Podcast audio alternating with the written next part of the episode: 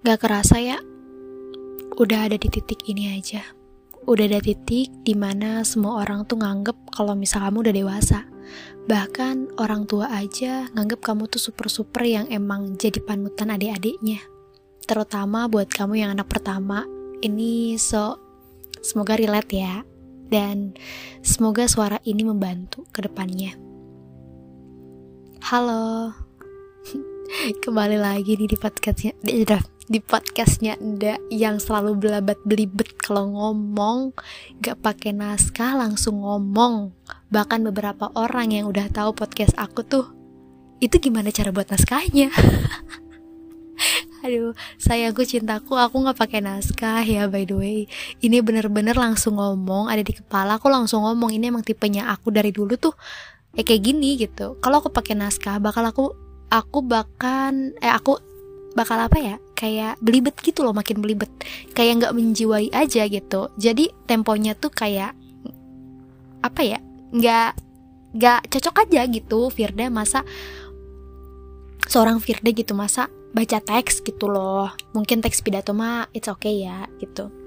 Dan judul kali ini tuh belum ditentuin sih ya, cuma lebih kayak ke tema-temanya tuh agak sedikit apa ya, dewasa. Gak dewasa sih, kayak first child mungkin ya. Dari dulu tuh, bukan dari dulu, dari kemarin-kemarin tuh pin banget rekaman. Dan judulnya tuh first child. Dan maybe uh, ini mungkin ya judulnya first child gitu. Dan untuk ngomongin kabar nih, gimana nih kabarnya? Aduh, udah gak ada kabar lagi ya. Udah jarang juga kan, semakin kesini kabar tuh bukan hal yang paling penting bagi kamu. Lebih pentingan kayak langsung ditanyain to the point. Kenapa sih hari ini, ada apa sih hari ini gitu. Itu sepertinya kayak kabar juga gak sih? Menurut aku istilah kabar tuh kayak ist- ada tanya lah, ada tanya jawab gitu ya. Iya gak sih? Ya kurang paham juga sih soal itu, masih belajar lah ya namanya juga. Dan aku gak nyangka sih ya, progresnya aku makin kesini makin hari ke hari it's to be better fa- to be better gitu. Walaupun aku aku kadang tuh kayak gila sendiri karena misalnya hari ini tuh ah sial gitu kan, kenapa sih lu Fir gitu, kenapa hari ini tuh harus ada sia-sia. Aku tuh pingin waktu, kayak semua waktu dalam sehari dua puluh empat jam itu bener-bener gak sia-sia. Semua aku bener-bener kayak ada manfaatnya gitu. Jadi bener-bener melakukan hal yang emang apa ya, manfaat buat aku, entah ke depannya, entah sekarang, entah kapan gitu. Setidaknya bermanfaat untuk aku, aku bisa ngambil hal yang positif gitu. Dan bahkan aku kalau hangout nih ya sama temen, kayak maksudnya kayak Uh, nginep terus jalan tuh kadang aku kayak menikmati sih, lebih menikmati, bukan hal yang kayak kerja Fir kerja gitu, enggak, enggak mikirin kayak gitu. Coba kayak aku menikmati ini, cuman kapan lagi sih aku ngerasain kayak gini gitu. Karena kalau aku udah balik ke rumah tuh udah kayak working apa working hard gitu, jadi selalu kerja, always working gitu. Jadi menurut aku tuh kayak makin kesini tuh kita nggak makin nggak tahu ya gitu, kita makin nggak nggak sadar gitu, mungkin makin makin lupa hal yang emang pernah kita pikirin tuh ternyata ada di depan mata kita gitu. Hal yang kita inginkan ternyata udah kita rasakan gitu. Hal yang kita harap-harapkan, yang kita mau gitu, ternyata udah kita pegang gitu. Tinggal kita bingung nih gimana caranya buat kayak hal yang kita inginkan tuh kayak berubah buah menjadi kayak berubah menjadi mutiara besar gitu. Mungkin ya istilahnya. Kadang dari pengucapan aku tuh, sebelum aku mengucapkan kata atau gak kalimat tuh, mungkin aku bingung sendiri ya gitu, kayak tadi tadi tuh gue ngomong apa sih gitu. Bahkan tadi nih ya, tadi nih sebelum detik sebelum detik aku ngomong kayak gini tuh, aku tadi ngomong apa ya maksudnya gitu ya. Jadi semoga apapun yang aku ucapin di podcast ini, di podcast curhat bareng Nda, kamu tuh bisa mengambil satu ya, satu satu hal yang buat kamu tuh kayak menjadi tabungan kamu, motivasi diri kamu untuk mengubah sedikit demi sedikit mindset kamu tuh lebih kayak lebih apa ya? Lebih relate lah sama kehidupan sekarang gitu. Jadi wake up, wake up, jangan pikirin soal kayak about love, about friends, about anything else gitu. Kita emang hidup kan bersosialisasi ya, jadi emang temen tuh bener-bener kayak ngebawa kita banget gitu. Kalau misalnya dia positive vibes banget tuh kayak kamu juga bakal kebawa positif, tapi tergantung juga ya diri kamu kayak gimana, gampang terpengaruh atau enggak gitu. Karena judul kali ini tuh first child, anak yang tertua atau anak pertama. Semoga aja relate sama diri kamu yang ngedenger ini adalah anak pertama atau anak paling tua gitu, kayak tertua lah gitu. Jadi sebenarnya kalau misalnya kamu nih ya ngedenger, kamu kalau misalnya kamu ngedenger podcast ini adalah anak kedua atau anak ketiga, stop, jangan matiin dulu podcast ini, atau gak jangan hentiin podcast ini, berpindah ke podcast lain atau gak berpindah ke musik lain. Coba untuk dengerin sampai akhir, biar kamu tahu gitu gimana perasaan jadi anak pertama. So check it out. Dan sebenarnya aku pingin cerita ini dari perasaan aku, pengalaman aku, dan apapun yang ada di pikiran aku. Buat aku kayak pingin deh ceritain ke kamu, pingin deh sharing ke kamu, ini loh perasaan aku gitu loh. Bukan seolah aku pingin minta dikasihanin gitu, enggak, sama sekali enggak. Bahkan aku tujuan buat podcast tuh biar supaya kamu tuh membuka mata kamu, membuka pikiran kamu. Kayak wake up dong, wake up, gak kayak gini yang kamu pikirin, ini loh kayak gini pandangan orang gitu. Jadi mungkin bisa dikatakan aku ini mewakili dari semua orang yang berinteraksi sama aku, dari sudut pandang yang berbeda, pola pikir yang berbeda, dan inilah aku kumpulin di podcast gitu ya, mungkin kurang lebihnya. Dan sebenarnya kamu harus tahu ya, jadi anak tertua atau gak anak yang paling pertama gitulah, anak paling anak pertama tuh kadang tuh bisa dibilang tuh serba baru, serba diikutin. Maksudnya diturutin sama orang tua, apapun kesuksesan gampang, dan apapun juga yang emang karena emang basicnya pemimpin, jadi kayak bisa sewenang-wenang sama anak, uh, maksudnya anak kedua, anak ketiga, sama adik-adiknya. So itu true banget, sebenarnya true banget. Kamu bisa lah ngambil kayak komentar-komentar tentang kayak enak lah jadi anak pertama kayak gini, enak lah, enak lah. Kita cenderung jadi anak yang paling tua itu gak pernah nunjukin kayak tekanan kita ke orang tua tuh gimana, tekanan dari orang tua tuh kita kayak gimana. Kita gak pernah nunjukin hal yang kayak perih loh gitu. Jadi kita cenderung kayak ngasih yang terbaik, coba jangan ngelakuin ini karena kita pernah ngerasain gitu. Karena jangan gitu. Jadi pasti anak kedua sama anak ketiga tuh gak ada-ada ya, maksudnya di bawah anak pertama gitulah, itu pasti cenderung kayak is ngatur hidup gue mulu sih gitu. Kalau misalnya kita nggak ngatur ya, nih dengerin, kalau kita nggak ngatur, ntar kamu bakal sakit hati, kamu bakal trauma, kamu nggak bakal mau nyoba lagi. Nah, sedangkan kita yang jadi anak paling tua, maupun kita trauma ya tetap aja harus ditantang, kita harus nyobain lagi dan lagi gitu.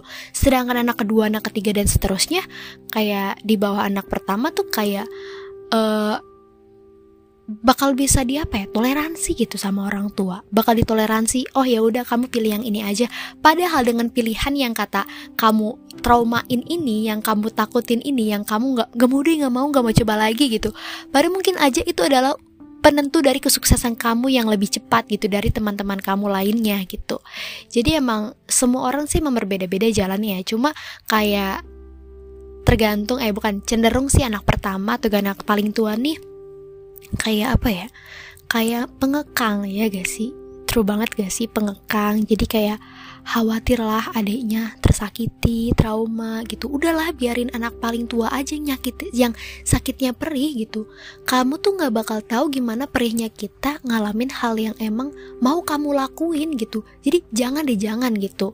Kalau misalnya kamu sekalinya nyoba terus trauma, ntar kamu mau nyoba hal yang lain tuh takut juga, takut kayak aduh enggak deh enggak gitu. Jadi kan makin sulit lagi kan untuk kayak buat mencoba gitu, untuk mengubah mindset, untuk mengubah kayak pola pikir kamu, untuk kayak mempengaruhi gitu, mempengaruhi dengan pengaruh yang baik itu susah lagi gitu. Karena dari dorongan kamu, dari mindset kamu yang enggak mau diubah, semakin kamu kayak enggak mau mencoba hal yang baru gitu. Dan sebenarnya apa ya, aku pribadi sebagai anak pertama tuh selalu dianggap kayak it's it's fine gitu. Bahkan adik-adik aku juga, adik-adik aku juga kayak is enaknya jadi teteh ini ini ini ini gitu. Padahal tuh aku nggak bisa nunjukin ke mereka karena mereka mungkin belum paham ya gitu.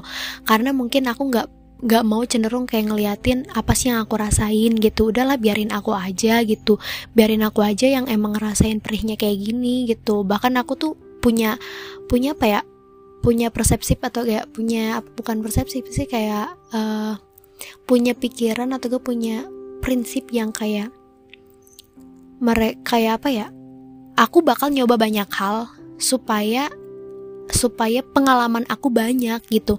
Jadi kalau misalnya nanti adek aku pilih yang ini karena aku pernah nyobain, jadi aku bilang kayak gini, e, di sana kayak gini kayak gini kayak gini kayak gini gitu, terserah mau milih kayak gimana gitu. Jadi aku pingin kayak lebih apa ya lebih tahu segala hal gitu, supaya mereka tuh kayak adek aku tuh kalau ngambil satu hal ini aku udah tahu gitu kemana ujungnya ya, secara kayak fifty-fifty lah ya gitu kan, kita gak bisa nebak ke depannya kayak gimana kan.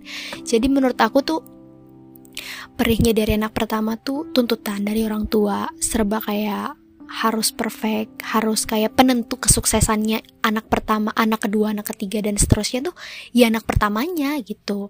Terus juga kita tuh lebih cenderung kayak harus berguna gitu. Kalau lu gak berguna, buat apa hidup gitu loh, gitu. Jadi pandangannya kadang kita tuh jadi kayak apa ya e, istilahnya tuh maaf banget ya, jadi kayak orang yang selalu disuruh sama orang tua, dan kita kita bener-bener kayak stresnya sendiri, batinnya sendiri, ngerasain sendiri. Belum tentu anak pertama tuh punya sandaran karena kita cenderung kayak kita mandiri gitu, kita nggak butuh seseorang. Bahkan sahabat aja tuh kayak belum bisa belum tentu bisa ngertiin apa yang kita rasain gitu. Jadi so basically tuh kayak udahlah ngapain sih harus mikirin hal yang kayak gitu gitu, harus harus nyari orang lagi gitu. Sedangkan aku nih udah pernah keseringan kehilangan orang, masa aku harus cari orang baru lagi atau gak menaruh kepercayaan baru lagi, dan pada akhirnya ntar hilang lagi. Jadi kayak kita kita nyarinya aman gitu. Anak pertama tuh kalau misalnya kita nyari aman, nyari amannya itu biasa di tempat yang kayak tempat curhatnya kita tuh siapa sih gitu. Udahlah cari aman aja ke diri sendirilah gitu, atau gak ke Tuhan gitu, atau gak bahkan ke orang percaya aja yang kita percayain tuh kayak masih aduh jangan deh gitu. Jadi kayak masih mikir lima puluh lima kali mungkin ya, kayak mikir dua kali lipat gitu. Cerita gaya, cerita gaya, ah gak mau ngebatinin orang ah gitu, gak mau ngebebanin orang ah gitu. Walaupun emang orang yang udah kenal kita banget tuh bilang apapun cerita ke kita, agak maksudnya apapun cerita ke aku aja, cerita cerita cerita gitu. Tapi cenderung anak pertama atau gak anak paling tua yang emang udah punya apa ya, udah mandiri lah ya gitu. Udah mandiri tuh kayak lebih kayak apa ya, lebih milih cerita ke orang yang gak dikenal, ngerti gak sih? Jadi bahkan kita gak pernah ngeliatin latar belakangnya kita kayak gimana, nama kita aslinya siapa, orang tua kita siapa, muka kita kayak gimana aslinya gitu. Cenderung kita kayak cerita sama orang yang kita gak kenal, cuma kayak sebagai pelampiasan aja, supaya kita dapat pola pikirnya gitu gimana gitu dari masalah yang kita hadapi gitu. Dan orang yang mandiri ini sih, anak yang pertama ini first child nih, biasanya tuh mereka pingin nunjukin sisi sisi hal yang kayak humoris, uh, lebih kayak kasih sayang gitu. Kemarahannya kita tuh adalah hal yang hal yang apa ya, kita takut gitu, kita takut banget. Anak kedua, anak seter apa, anak di bawah kita, maksudnya kayak adik kita tuh kayak khawatir ngerasain perihnya kita. Jadi janganlah jangan gitu. Jadi ya buat kamu kalau misalnya emang ada kekangan atau gak ada tekanan gitu dari anak pertama gitu, dari kakak kamu gitu. Jadi ya coba untuk kayak memahami gitu. Emang sulit gitu, emang susah buat kayak buat kayak aku nggak suka dong diatur kayak gini kayak gini. Ntar pasti anak pertama tuh cenderung kayak anak paling tua tuh cenderung kayak emang kamu mau ngerasain hal yang sama kayak kakak gitu, cenderung kayak gitu. Cuma kita tuh lebih protektif tuh sama adik dibandingkan sama pacar sendiri, karena karena apa ya? Karena emang ada ikatan batinnya gitu. Bahkan aku aja baru sadar kalau misalnya orang yang paling tulus peduli sama aku, sayang sama aku, itu cuma satu, yaitu satu-satunya ya adik aku. adik aku yang pertama sama adik aku yang kedua, mereka tuh nggak pernah yang namanya minta pamrih, kayak misalnya butuh doang kalau dateng kayak teman aku.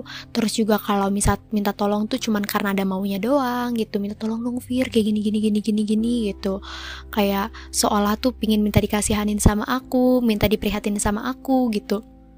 Tapi giliran aku mandang adek aku nih ya, coba untuk kayak, aku nih sikapnya tuh bener-bener kayak apa ya, kayak Kak Ros lah ya, sampai dibilang tuh kayak adek sama adek aku pertama sama adek kedua tuh kayak, ih teteh mah kayak Kak Ros gitu, pasti kan dibilangnya selalu kayak gitu kan. Jadi ya kayak cenderung tuh kayak aku pernah buat hal yang kayak buat mereka marah, tapi besoknya mereka baik-baik. Terus juga mereka tuh selalu tetap ngingetin aku, teh jangan kayak gini, teh jangan kayak gini. Kayak emang kayak kedengarannya kayak menggurui, tapi itu hal yang kebaikan. Jadi aku kayak terima-terima aja. Terus cenderung kayak aku kayak marah gitu kalau diingetin gitu, karena ya gue udah tahu, ngapain sih lo ngingetin gue gitu. Jadi kayak ngomong sama teman sendiri karena nggak suka. Tapi dengan tulusnya kebaikan adek aku nih kayak teh teh gitu. Jadi tetap keren banget gitu. Jadi ya orang yang paling aku sayang banget, super-super aku sayang banget tuh ya adek aku sendiri gitu.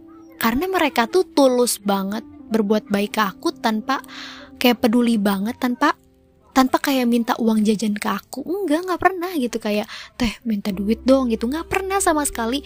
Mereka minta traktir aja gak pernah. Tapi giliran teman-teman aku yang cuman dateng karena butuh doang nih, Fir tolong dong kayak gini-gini, Fir tolong dong kayak gini-gini gini.